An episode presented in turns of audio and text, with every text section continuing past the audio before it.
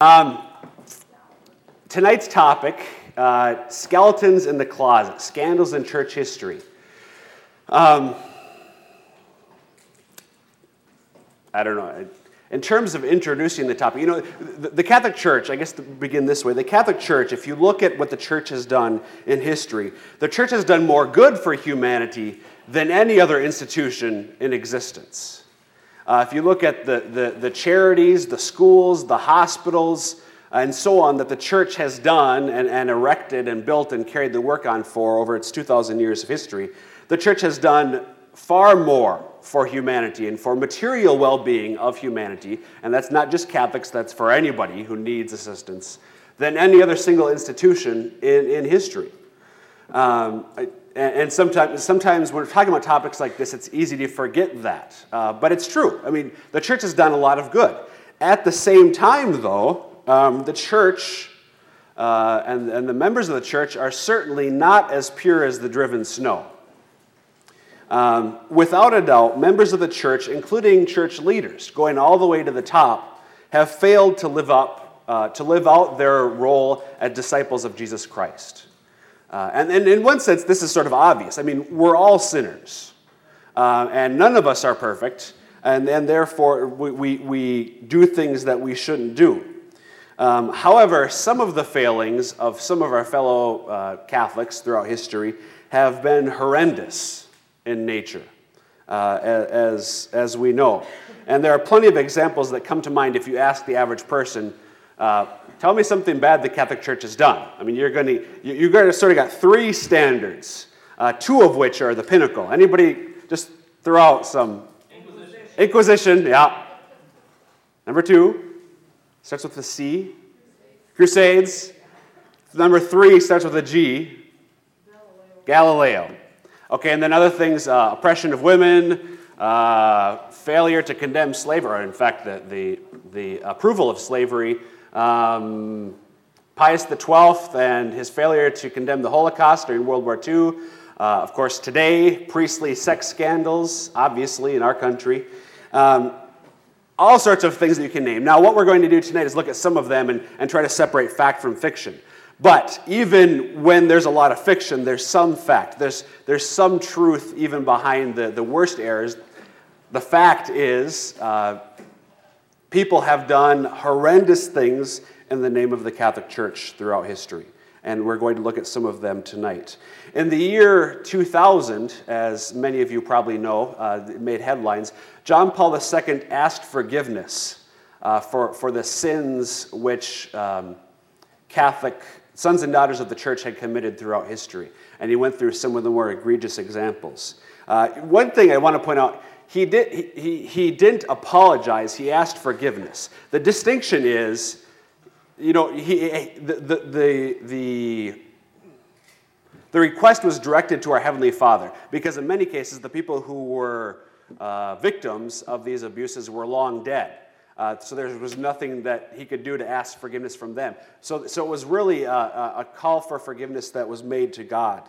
Uh, usually it was called an apology uh, but it was much more spiritual than that. That's why it was, it was a, uh, an examination on behalf of the conscience of the church, in a sense. And I think that's an important uh, distinction to remember.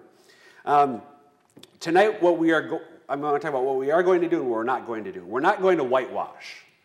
I'm not going to stand up and tell you uh, that everything's perfect and that um, everything you've heard about a lot of these scandals is just anti Catholic bigotry and ignorance. Some of it is, there's no doubt. But there is, as I said already, there is uh, some degree of truth behind most of the things that are said about the church in terms of, of scandals throughout history.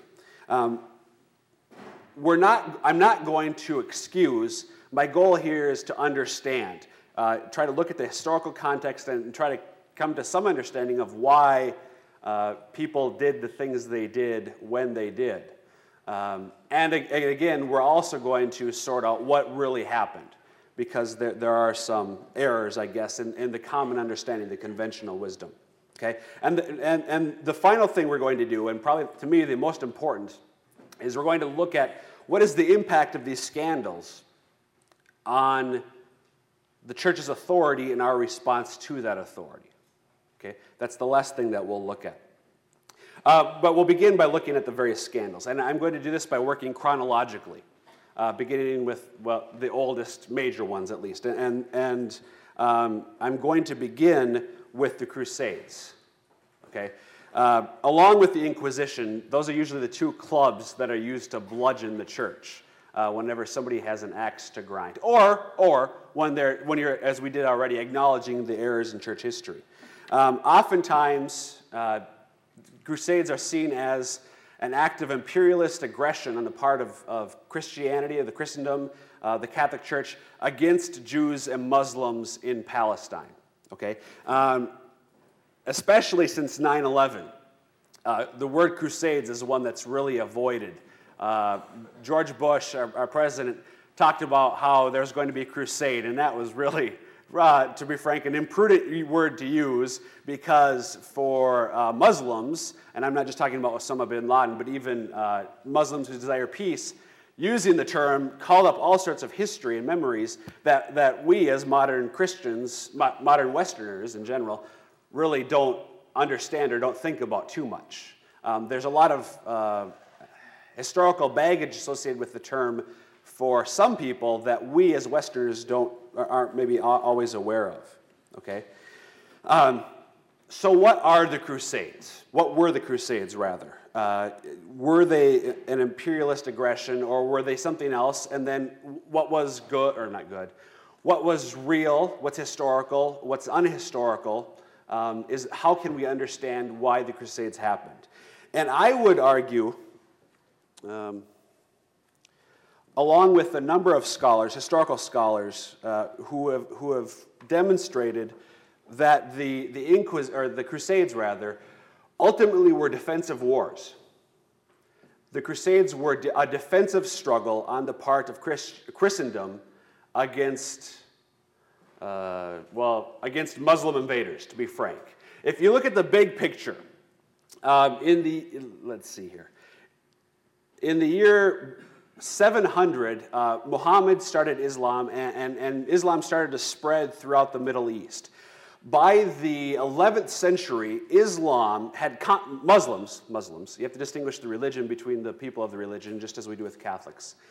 Muslims had conquered by sword, not by persuasion, by sword, all, virtually all of, of what had been the heart of Christianity. All of Palestine, the Holy Land, all of North Africa, Egypt, and, and further along the coast, and then in the other direction. Um, of course, Saudi Arabia, modern day Iraq, Iran, into uh, India, and even into China. Very, within a matter of centuries, Muslims had, had conquered vast swaths of the Middle East, North Africa, and even the Far East. Okay?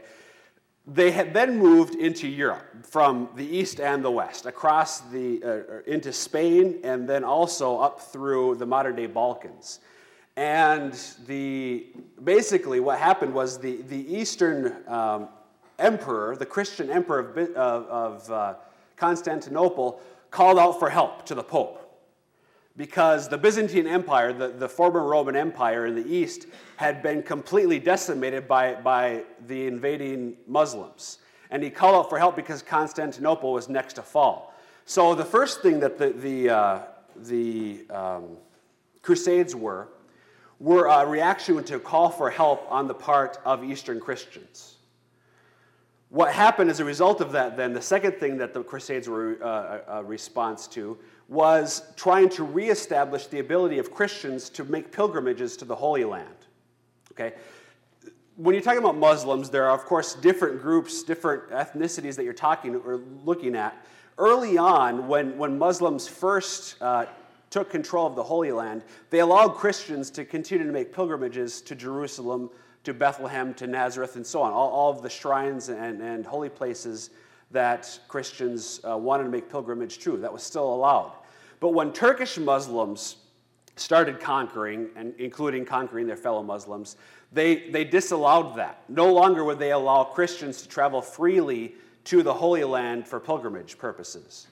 Uh, because of this, then, the Pope said we, we, we need to reassert our ability to make pilgrimage. So we're coming to the aid of the, the, uh, the Eastern Christians who are calling for our help, and we're trying to, to reassert the ability to make pilgrimage to the Holy Land.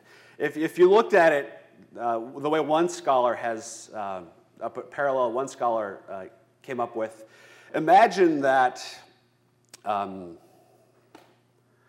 pick, the United States conquers Saudi Arabia. We invade Saudi Arabia, okay? And we don't allow Muslims to make pilgrimages as they are called to do by their religion every year, uh, insofar as they're capable, make pilgrimages to Mecca. What do you think the Muslims would do? They, they, they wouldn't be too happy, okay? Um, that's basically what happened with the Crusades. Muslim, some Muslims ha, had disallowed Christians from going to their, the holiest places um, on the planet as far as Christians were concerned, in terms of where Jesus lived and walked. And so this was an attempt to, to, by force of arms, to reassert the right to make pilgrimage. Again, besides um, trying to come to the aid of Eastern Christians. Okay? So what you had, you had several crusades, um, and footholds were established, uh, but in the process, um, some people, unfortunately, did not so good things, for lack of a better word. Uh, one, during one crusade, there was a, uh, a Cistercian monk who called for people to start. This is in Europe, where the crusade began, uh, as people were traveling to, to the Middle East. Called for people to kill Jews. Okay, Jews had nothing to do with the crusades, but, but innocent Jewish men and women in Europe, this is again nothing to do with the Holy Land, were being killed by mobs, basically. And, and, and these actions were condemned by the popes and by the secular rulers, the princes and the kings and the knights of the time. Okay? Uh, this was not supposed to, definitely not, was not the intention of the Crusades and was obviously sinful. In fact, St. Bernard, uh, the great Cistercian of the time, went to this region of Germany and basically told uh, this monk in question, whose name I don't recall, to get his butt back to the monastery uh, because what he was doing was to say the least, far from the role of a monk. Calling for people to, to mob and kill Jews is, uh, well, completely immoral. Okay? And other things like that happened. Probably the most notorious thing, the Fourth Crusade set off for the Holy Land. They got to Constantinople and they sacked Constantinople, fellow, a fellow Christian city, the city that originally had called for, for help on the part of the church to come to its aid. And now, instead of going to the Holy Land, you see Christian soldiers um, sacking uh, Constantinople. That's the most notorious, the most egregious uh, example of something that, that wasn't supposed to happen that did. Um, you also saw in the, oh, the, the, Middle East, when Jerusalem was taken, for instance, um, the, uh, mobs of, of soldiers attacking and killing innocent Jews and Muslims. Again, completely against the intentions and the directive of the, the princes who were leading the Crusades, as well as uh, of the popes and saints, other saints who had called for the Crusades. Okay? So there's, there's, again, not good and bad. I don't want to say good and bad. There are reasons, if you look at the historical context, for why the Crusades, understandable reasons, and I would argue right reasons for why the Crusades were called. But in the process of carrying out the Crusades, you had people go way beyond the bounds of what they were called to do who committed horrendous atrocities. Again, in the name of the church. They, they were wearing the, the, uh, the red cross that all the Crusaders were called to wear. Uh, you know, they're ostensibly going off to, to a defensive struggle to help fellow Christians and, and reestablish the right to pilgrimage. But in the process, they kill completely innocent people deliberately. This is not like you know, collateral damage in the sense of you're, you're, you're trying to kill an enemy soldier and you hit somebody else by accident. This was going after innocent people um, and, and, is completely unexcusable. Okay? Um, with all of these things, obviously we could spend an entire night on each of them, but I, I don't have the time to do that. So I'm going to move on. And again, at the end, as those of you who have been here before know, I'll, I'll open up for questions. Uh, so if there's something more you want to know about the Crusades or any of these things that I don't cover, I'd be happy to address them at the end. Historically, next though is the Inquisition. And uh, I think the conventional wisdom of the Inquisition is that it was the Catholic Church attempting basically to torture heretics into conversion. Okay? And if they didn't convert by torture, they were killed, burned at the stake, or, on, or killed on the rack, or with the Iron Maiden, or all sorts of other horrendous forms of torture that um, were used in that day. Okay? The first thing I want to point out is that when people talk about the Inquisition, usually they're thinking about the Spanish Inquisition. Okay? There, there was a medieval Inquisition, but there's also a Spanish Inquisition. Okay, and, and, and it's important to distinguish them because the one that gets, uh, for lack of a better word right now, bad press is the Spanish Inquisition, and in many ways, rightly so. But, but when you look at historically, you have to understand the context out of which the Spanish Inquisition arose, and that is uh, the, the, the medieval Inquisition. And there's a great article that I would recommend to you um, The Truth About the Spanish Inquisition by Thomas F. Madden. Um, Thomas Madden is an associate professor and chair of the Department of History at St. Louis University. So he's a historian by trade. Um, what, he has, what he has to say in this particular article is historical fact. It's something that all historians um, recognize as, as being the case. So it's an article that I would highly recommend to you if, you if you're curious about more about the Spanish Inquisition. And I'm just going to point out a few things that he mentions in the course of this article. First of all, uh, the medieval mentality, we're talking about when we're looking at the medieval Inquisition, the medieval mentality and the modern mentality are two very different things. Okay? In the 13th, 14th, and 15th century, religion was not just something that you did on Sunday morning. Religion was your life, it was everything.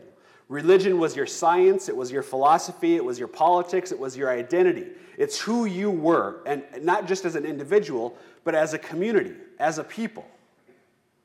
Okay? So when somebody attacks religion, a heretic, they're not just attacking what you do on Sunday mornings, they're attacking the, the heart and the way of life of the entire community, of the entire people. Okay?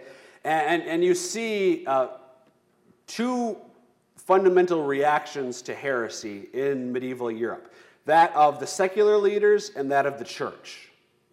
Okay, in other words, princes and kings and so on, how they reacted to heresy and how the church reacted to heresy.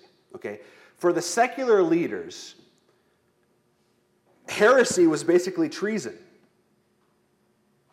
A heretic was seen as a traitor. Again, because a heretic is, a heretic is attacking the very way of life of the entire people. Not just their religion, but their entire way of life. Okay? So, a heretic for a secular ruler is, is dividing his people and causing unrest and rebellion. Okay? And as a result of that, um, not just the leaders, but really the, the common people would get almost a mob mentality and, and seek to kill an alleged heretic.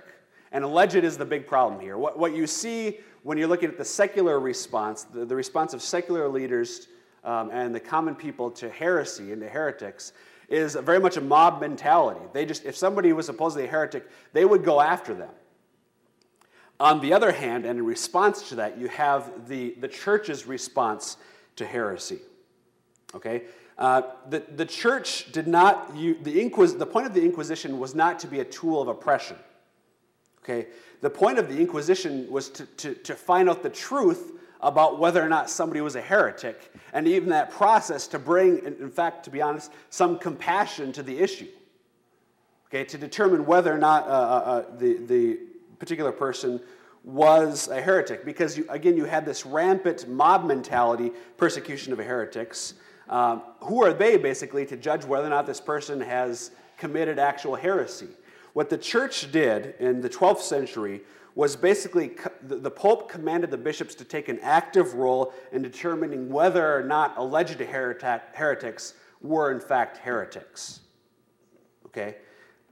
For, for a prince, somebody who's accused of heresy deserves death. From the perspective of the church, somebody who's accused of heresy is a lost soul who needs to be saved. And that doesn't mean by killing them. Okay? Um, we'll talk about people who were killed in the Inquisition a little bit. But, but the, the church's goal with regard to the Inquisition was really to help bring lost souls back to the fold of the living, okay, not of the dead. Um, secular authorities wanted to go after them, basically. It was the church that said, oh, let's see what's really going on here. First of all, did, is this, did this person espouse heresy, first of all? And secondly, even if they did, let's try to correct them and bring them back into the community, not kill them because they're a threat to the order of the community. Again, you had two very different approaches. Okay, um, Madden notes that, uh, in fact, the medieval Inquisition saved thousands of both innocent and even not so innocent lives by, by preventing this mob rule from taking effect. Okay? So that's, that was the medieval Inquisition. Now, um, uh, one more thing I want to, that Madden refers to actually. Uh, the Inquisition, in terms of the legal practices that were employed, were the best available in Europe. If, if you wanted to be tried by any judicial process in the 14th century, you wanted it to be the, the, the church's Inquisition because it was the fairest, it was the most rigorous in terms of investigation and so on. Um, far more so than some of the other secular uh, judicial processes that were going on at the time. Okay? So, what's the Spanish Inquisition all about? Well, in the 15, late 15th century, uh, you had Jews who had converted to Christianity. What happened in a wave of anti Semitism that covered all of Europe, unfortunately, uh, you had Spanish Christians, people who were called, they're called old Christians, people who had been lifelong Christians and so on, who were not Jews, converts from Judaism. You had, you had Spanish Christians who became jealous of the culture and success which the Jewish Christians, the converts from Judaism, um, were having, and a result of which they started condemning them, or reporting them rather to the Inquisition. Saying, well, so and so is not a real Christian. He just became a Christian because he wanted to make money and avoid taxes and da da da da, all these things. So you had people accusing fellow Christians of being dishonest Christians. Not, they were really Jews. They were still practicing Judaism, uh, even though they say they're Christians. So, as a result of this, you had the, the Spanish king and queen at the time. Um, anybody know who they were? Ferdinand? Okay, yeah. What else did they do? What are they most known for, probably? Columbus, right. Um, they hired Columbus to find India. That worked out well. Um,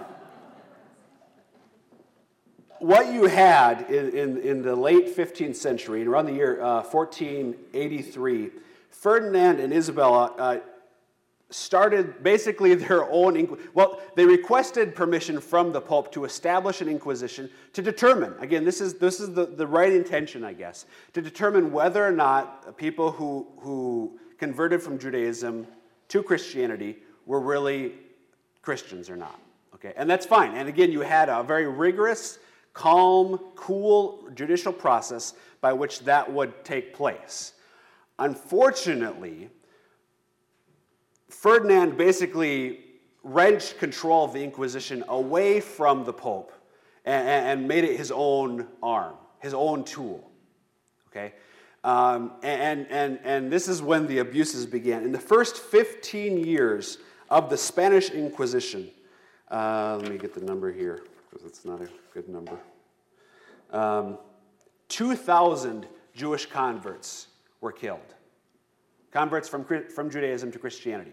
Um, honestly, who knows how many of them were, were even guilty of the charges made against them. The, the, the, the, the strict and precise and careful judicial processes that the, that the medieval Inquisition had employed um, were really lap, felt, this, when the, the Spanish Inquisition did not follow them at all. Uh, and, and, it really became an abused process whereby almost me saying that uh, such and such a person uh, was really a, a, a, closet Jew, they weren't a, a, Christian as they claimed to be, was almost enough to get them condemned. I mean, it was not quite that bad, but it was almost that bad. Okay? What happened actually during the, this process, the Pope saw what was going on. The Pope at the time condemned it, and he, he wrote a letter to the bishops in Spain saying, You have got to get involved in this process because innocent Christians are being tortured and even killed. So you have to take control of the Inquisition, which is nominally a church uh, institution, take control of it. Um, so and, and, get this back to the objective, fair process it's supposed to be, in which the objective is not to torture and to kill, but just to, to, to make some finding and then hopefully uh, bring the people back to, to the fold if in fact they had strayed. Uh, when Ferdinand heard about it, he basically accused the Pope at the time of being bribed by Jewish gold. He wrote, wrote a letter to him, and we have the letter, and basically wondered maybe you've just been bought off um, and, and, mind your own business, more or less, is, is what uh, uh, Ferdinand told the king at the time. Um, from that point, the even every attempt of the papacy to, to involve itself in the Spanish Inquisition was fruitless. Um, nothing was, was allowed in terms of Rome getting involved in what was going on. It became completely a, a, an arm of the Spanish monarchy um, from that time forward. Fortunately, though, by the year 1500, reforms were implemented. Um, and, and, you saw a return to the, the, the more fair, uh, strict legal process that, that the medieval Inquisition was known for, um, and the Spanish Inquisition would actually, from that moment forward, be known for. Um, interestingly, after, the, after that year, 1500, after these reforms were implemented, in Spain, there would be people who were in jail, in the secular jails, who would, who would commit blasphemy so they could be put in the Inquisition's jails because they were that much better. You, in other, you would have people who would, who would commit sins or, or would do things that they knew would result in them being brought before the Inquisition because they wanted to get into the Inquisition's jails because they were better than the secular jails that they were stuck in. Okay? Um, the Inquisition, even the Spanish Inquisition, by the 16th century, was once again regarded as being the fairest legal institution um, in Europe, apart from the, the other Inquisition that was still, still going on now, pretty much just in Italy, uh, in Rome. Uh, it, the, the Spanish Inquisition, after its horrendous first 15 years, um, sort of got a grip on things and, and, and reformed itself, and a result of which it was once again the fairest uh, legal institution in Europe. Having said that, people were still tortured and killed in the Spanish Inquisition. And that's again where we go back to we can't whitewash. Um, today, we, we understand, we, we, we believe in religious toleration.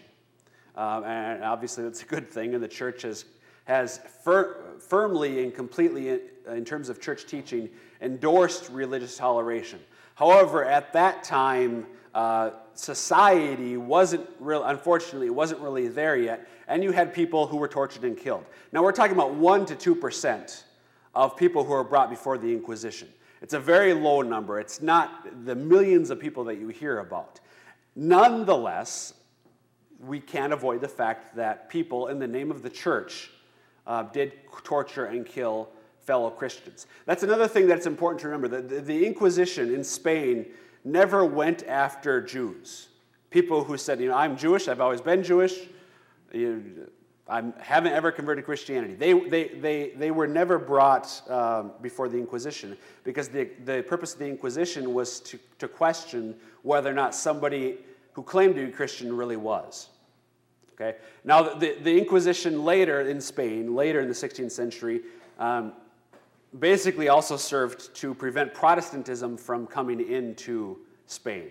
And it was pretty efficient at that, in one sense, unfortunately, uh, because of the methods it employed. But that's where the black, or the, that's where the bad name of the Inquisition comes from, because it became a, a, a, a tool to use against Protestantism. And the Protestant nations, especially England, created what not, historians now call the Black Legend about Spain. Uh, Spain, uh, even today, I think many, when many people think about Spain in the medieval period in 16th century, think of it as backwards, corrupt, uh, and so on. That was not the case, but the English did a very good job of making people think it was the case, unfortunately.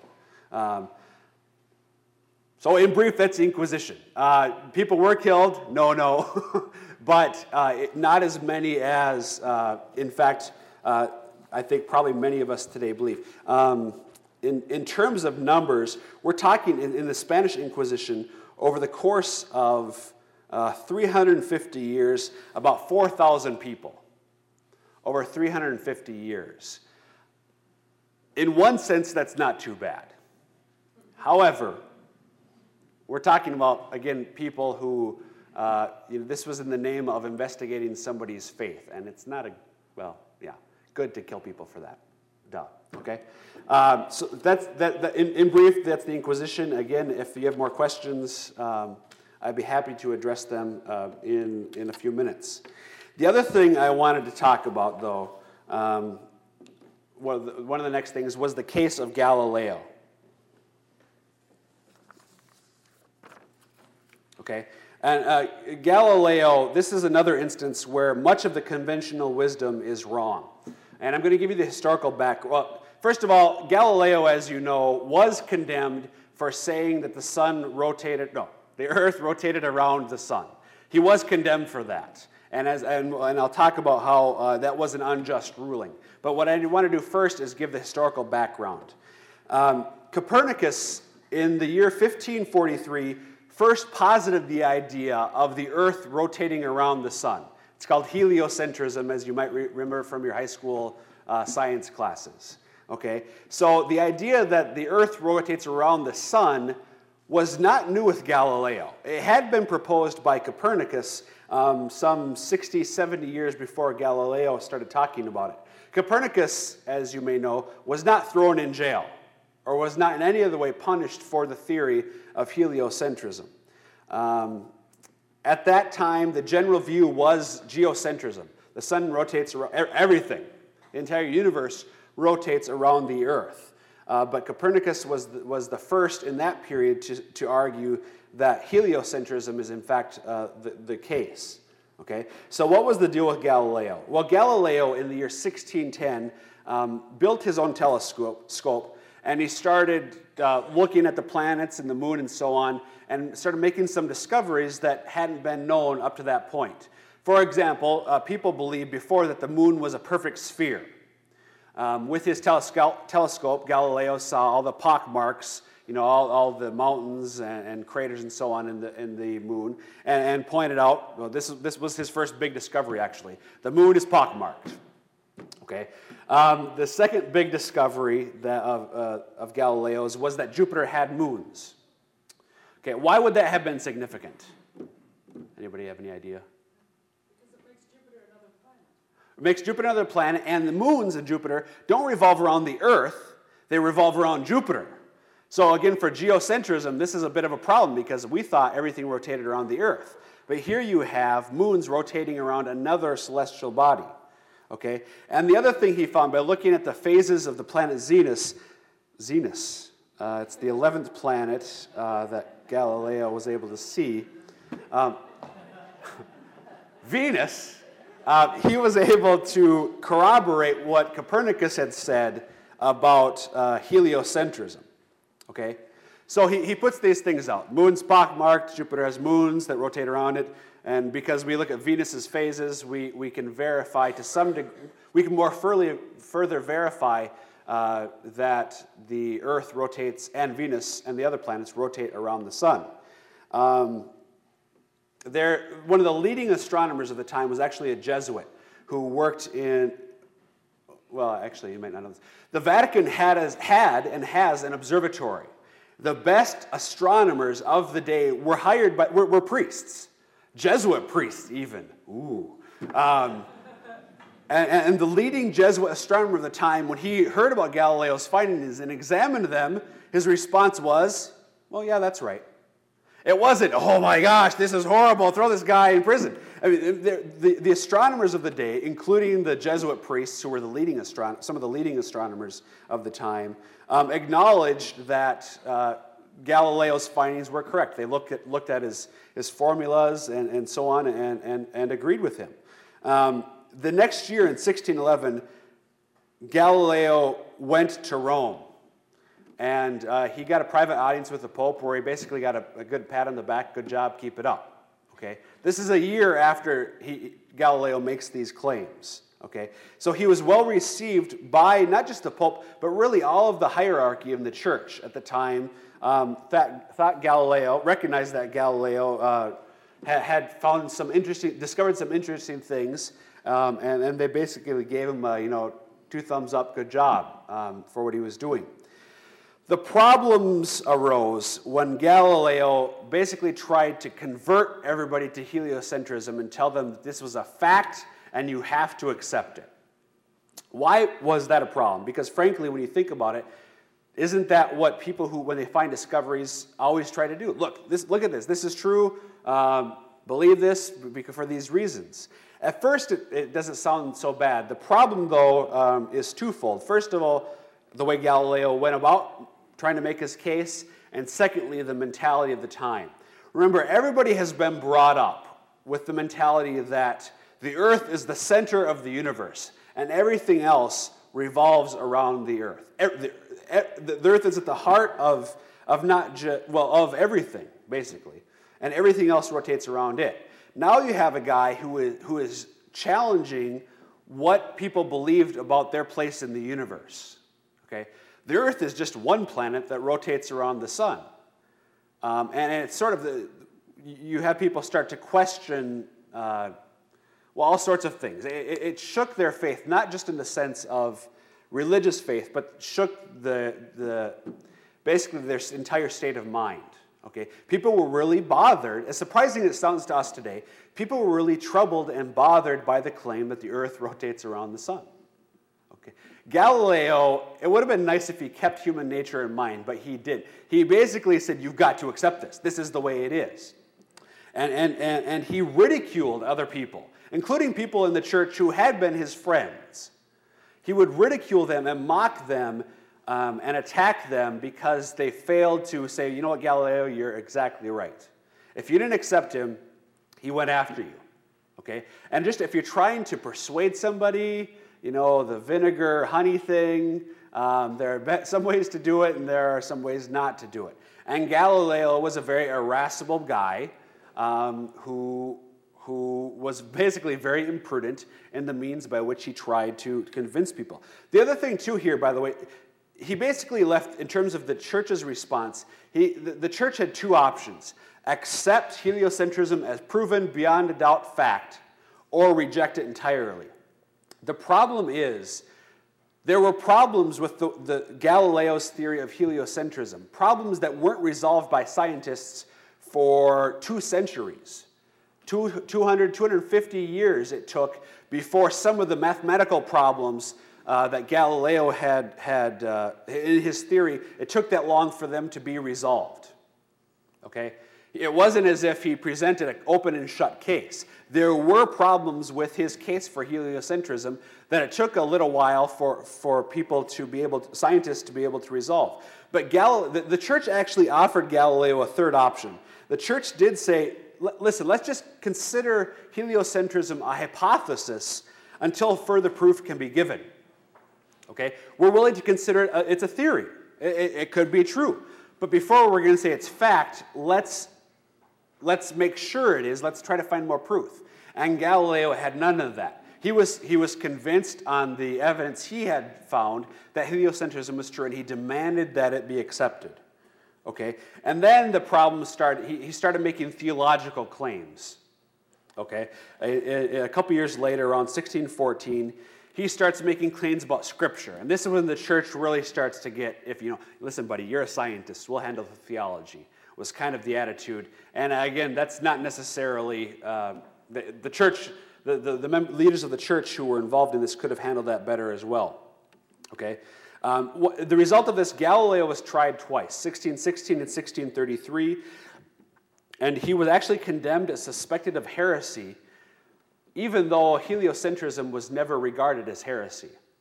I think this is the part of the problem on the, the, the panel of cardinals who investigated Galileo said he accused him of, of, of getting close to heresy, even though the theory he was proposing wasn't viewed by the church as heretical. Again, so this is a, a mark against the, the, that com- particular commission. Um, Galileo's sentence, on the other hand, though, wasn't exactly rigorous. Uh, he was confined to house arrest in an apartment that overlooked the Vatican Gardens. Okay, I lived for Rome in th- lived in Rome for three years. I got to go to the Vatican Gardens once, and Galileo got to live there for 15 years. Um, of course, he was under house arrest, but the point is, he, he, he, had, a, he had a, a, a house servant. He was pretty much able to do what he wanted. He was just confined, confined to quarters. Again, we're not going to whitewash. It was an unjust condemnation. But we also can't go too far and say he was thrown in a dungeon and left to rot, uh, because he wasn't. Um, interestingly, um, in terms of it being an unjust ruling, Galileo's books had been put on the index of forbidden books. Good Catholics weren't supposed to read his books. They were taken off later. And within a couple centuries, the church officially recognized uh, heliocentrism as a fact and not a hypothesis. Um, so, and that's well before, we're talking about the early 19th century. So the, the church officially um, recognized the findings that Galileo had, had made um, and, and, noted that. The, the unfortunate thing is that it's, the mistakes made have been used against the church uh, even up to our own time. Okay? Um, just a couple more things, just because I don't want to keep too long. I want to get to your questions. Um, one of the more common charges that we hear today in terms of scandals is about Pius XII and the Holocaust. Um, the claim is often made that Pius XII, uh, some of you may have heard of a book, Hitler's Pope. There's a book that came out from a, uh, an ex priest called Hitler's Pope, in which uh, uh, this, this author basically claims that Pius XII furthered Hitler's cause, and because he didn't condemn the, the Holocaust, um, thousands, millions of Jews obviously lost their lives because of, of Pius XII's inaction uh, in terms of condemning the Holocaust. Um, prior to 1963, the exact opposite was the understanding. Okay? There was a Jewish scholar who, um, after World War II, concluded that Pius XII was responsible for saving at least 700,000 Jewish lives, and maybe as many as 860,000 Jewish lives. It's nearly a million Jews were saved from the Holocaust because of the actions of Pius XII. In, in 1945, the year the war ended, the chief rabbi of, uh, uh, of the time expressed his gratitude for Pius XII's work on behalf of the Jews. The Jewish World Congress in that year gave $20,000, which doesn't sound like a lot today, but remember 1945, $20,000 to Vatican charities in thanks for Pius XII's work. Um, Pius XII was called officially a, a righteous Gentile um, by various Jewish leaders the, the first, the state of Israel was established in 1948. A number of the early prime ministers of Israel praised Pius XII. Albert Einstein, the great scientist, Jewish scientist, uh, praised Pius XII for what he did in terms of, of saving Jews from the Holocaust. In 1963, a German playwright came out with a play called The Deputy, in which he basically, in the play, uh, Pius XII is, is condemned for not for not doing enough to save Jews. And now what we, we, we get what we have today, where that's sort of, well, that's what everybody thinks. Pius XII uh, didn't do enough and maybe was complacent in the death, in the Holocaust. When prior to 1963, you had Jewish leaders from around the world, including the new state of Israel, praising the man for what he did. When he died in 1958, um, all sorts of eulogies basically were sent to the Vatican from various Jewish leaders in Israel, in the United States, and so on, um, praising him for what he did, giving thanks for, for what he did. Okay? Um, in, in Israel, 700,000 trees were planted in recognition of the, the, the minimal number of Jewish lives that have been saved because of the actions of Pius XII. Okay? The final uh, example I want to give, and I had some others um, that I wanted to talk about, but we're getting running out of time, um, is one where really there is no, well, this is all, there's myth here and there's fiction. And that is um, today, well, today is in a sense ongoing priestly sex abuse scandal.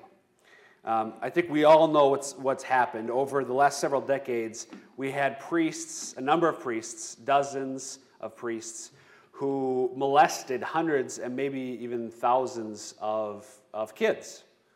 Um, and bishops who, instead of reporting these priests to the authorities, um, didn't do so and just moved them to other assignments. Okay? Um, and I think it's self evident uh, what bad judgment that was. Okay? I will say two things in terms of trying to understand and not excuse. Um, First of all, if, if you, the historical context of the Catholic Church in this country, the, the bishops were afraid of the state, of civil authorities starting to exercise control over the church. That's why they didn't report priests to authorities as they should have. Secondly, the priests, the bishops, frankly, were given bad advice by psychologists who said that these priests could be cured. So in the 80s, you had a lot of these um, pedophiles sent to treatment centers and, and, and, psychologists would treat them, send up and could say, This guy's cured. And then he'd get a new assignment and molest more kids, and usually boys.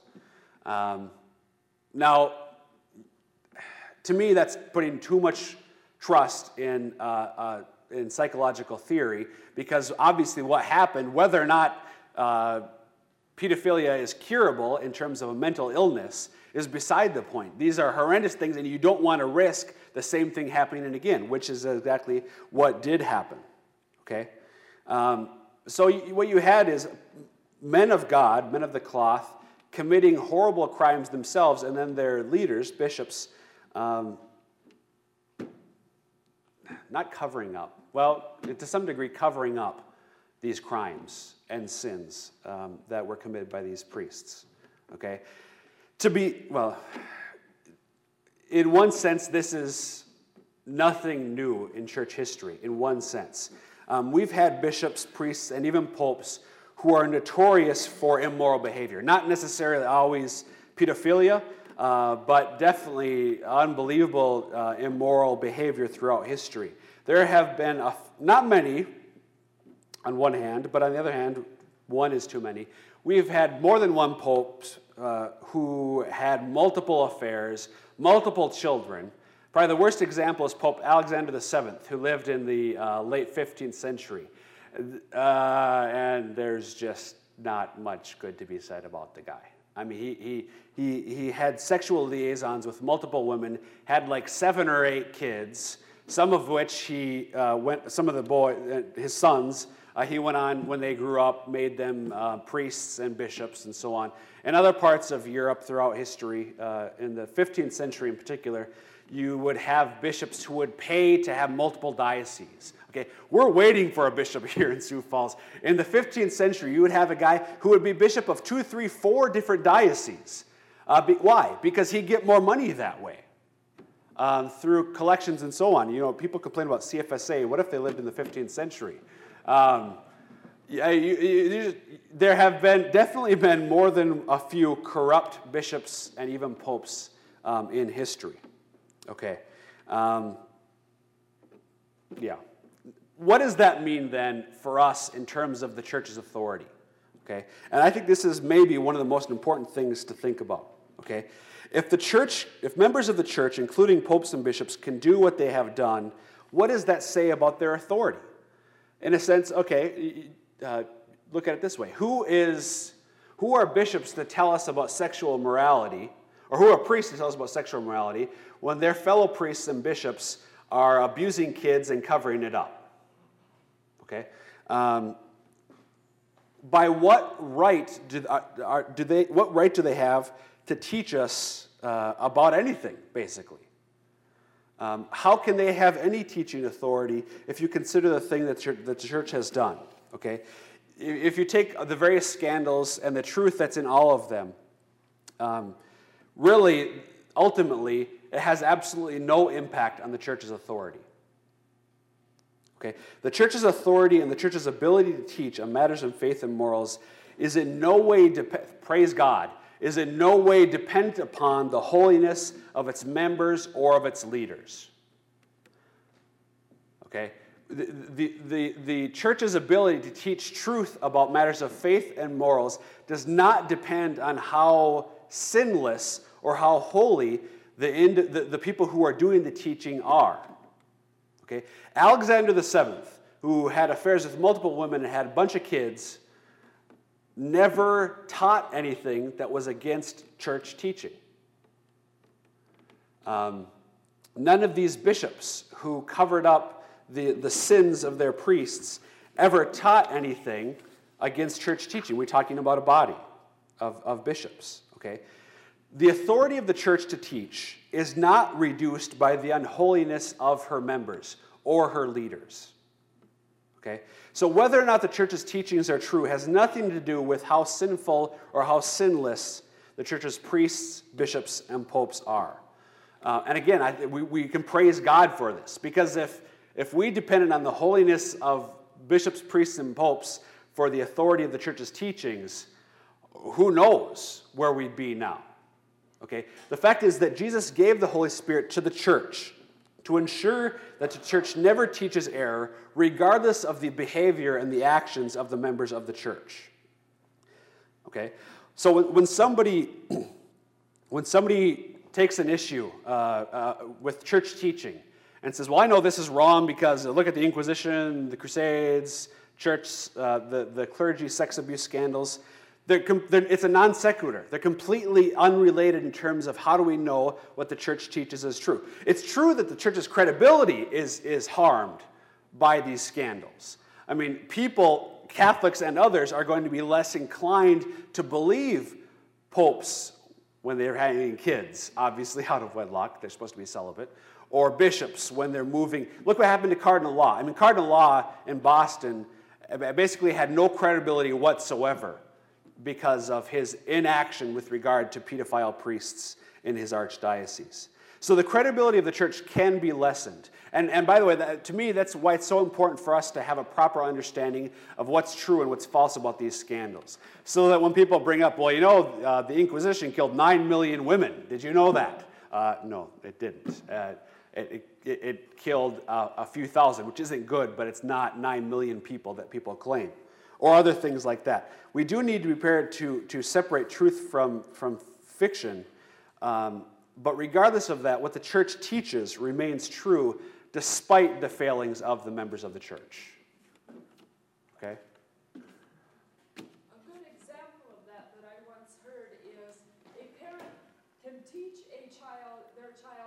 Not tell them that lying is wrong, even though the parent occasionally falls Absolutely. The, the parent's sinfulness has nothing to do with the church, church teaching. either. And that, and anybody can relate to, no matter their faith, their right. lack of faith. Right. Um, and so that's. That's a great example. That, that's the yeah. best example I can think of yeah. to explain to somebody else what you're trying that's, to say. Yeah. The, the teaching authority has nothing to do with the sinfulness of the person transmitting that teaching. Did you back hear that example? Okay, what I want to do, thank you for your attention. I want to open up for questions. What I want to do, um, Rick has a microphone. Wait for him to get to you. Now, you're not necessarily going to hear the person asking the question over. I'll repeat it for you. This is for the video. Question? Yes, um, I had several. Uh, as far as the uh, pedophile priests, is that an accurate statement, truly? I'm Yeah. thinking, I've read an awful lot about the age of the men, mostly, that were abused, were teenagers.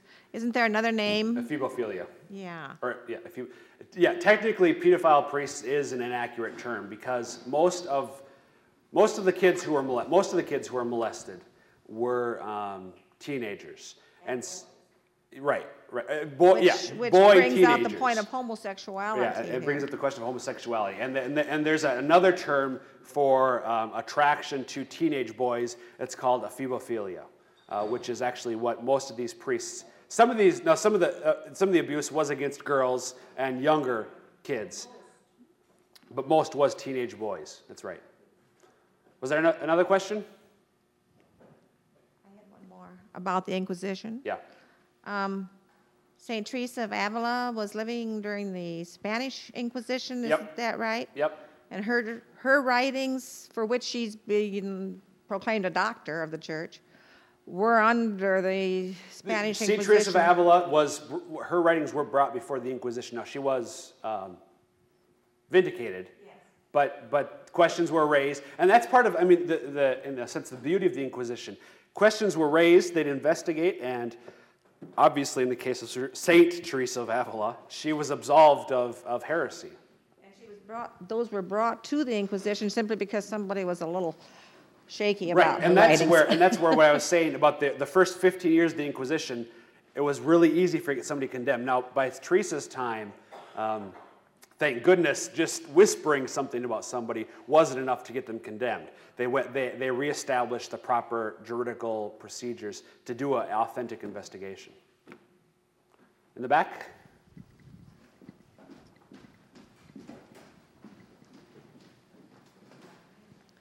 I was just wondering if you could expound a little further on how Pope Pius XII saved those Oh, yeah. Jews, please. Uh, what Pius XII did, um, it, sometimes it was simply giving directives to, to priests and bishops to hide Jews. Um, sometimes it was issuing baptismal certificates, obviously fake because these are Jews who remain Jews, but baptismal certificates whereby a Jew could use it to uh, avoid Nazi persecution.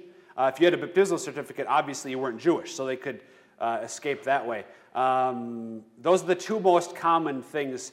that- sort of uh, I don't, underground railroad in a sense to get them out of uh, well Nazi-controlled Italy and even Germany uh, and other places. Do you want to add to that? Yeah, there's, a- there's a very good book um, called The Pope and the Holocaust. Father John Rader from our diocese co wrote it with, is it Catherine Freeberg or Freiberg or something on that order? Anyway, Hurley's has got to have it. And they did it, that was an excellently well researched. You read that book about uh, what the Pope actually did during the Holocaust and um, how he had, he had hundreds of Jews hiding at the Vatican Right. even at one point, and how every time he preached against the Holocaust, uh, things got bad for Catholic priests and bishops in Germany, and then they would write to the Pope saying, "Please shut up, you're making it worse." Um, you know, and, and so if anybody's interested in more about that, that's an excellent book. I'm sure it's called The Pope and the Holocaust. I buy it and give it away so often that I don't have a copy right now, but um, And there, there are all sorts of other books. Um, we, actually, last, or, yeah, last week, Ronald Reichak is, uh, Rychlak is uh, a lawyer who has written actually a number of books on this issue, and he spoke at Our Lady of Guadalupe.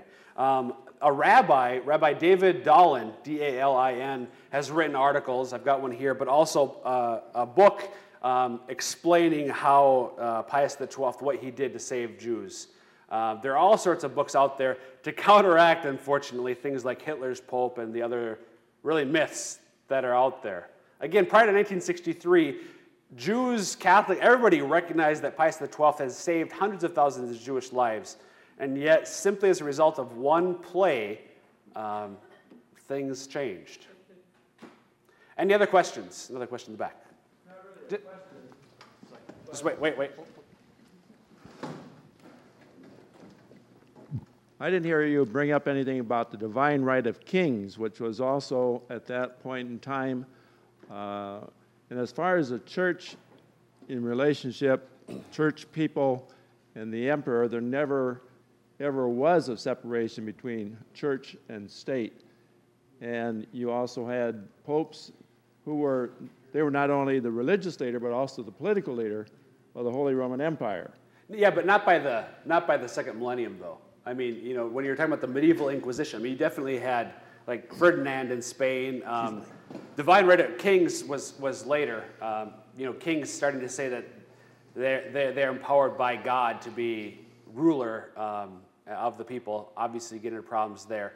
Um, but I mean, you, you in the late in the late 10th century, you start having the battles between the popes and the secular ruler. I definitely, as I said, re- religion and state were were in, intertwined, but there were um, secular leaders by the 8th and 9th century. uh, in different parts of Europe. No, in Rome, definitely. I mean, I, definitely, it's true that in Rome, the Pope uh, became the de facto secular ruler. But, but in terms of all of Europe, that, that wasn't quite a, a, as much the case because of all the secular leaders. Any other questions? There's a, okay.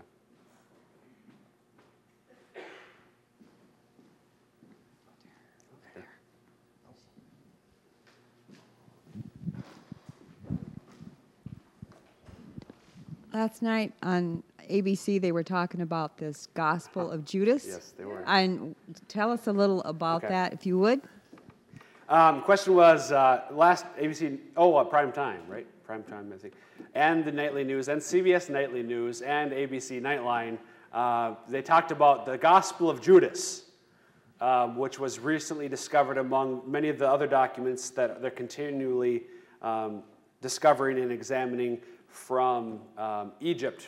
There's a discovery in Egypt in the in 19, late 1940s, early 1950s of all sorts of ancient documents.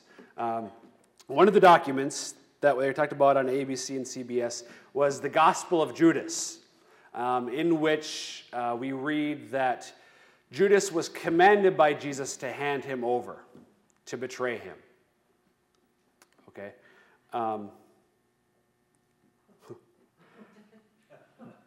the Gospel of Judas was written uh, in no earlier than the mid second century. Most scholars date it to the third century.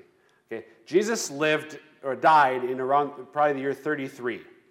This is like me writing a book about George Washington and, and making some new claim about it in terms of historicity.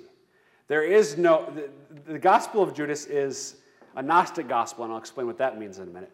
Uh, but it has no historical verifiability. Um, it was written centuries after Christ lived, um, and, and, uh, and, and no reputable scholar has said about it or the other Gnostic Gospels that they represent authentic history. Okay. Dan Brown thinks they do, but Dan Brown has other issues. Um, the Gnostic Gospels, Gnosticism was, was an early religious movement that predated Christianity, but then also took on aspects of Christianity. So it was an early Christian heresy that actually predated Christianity. Uh, and Gnosticism, all sorts of things, it encompasses all sorts of things.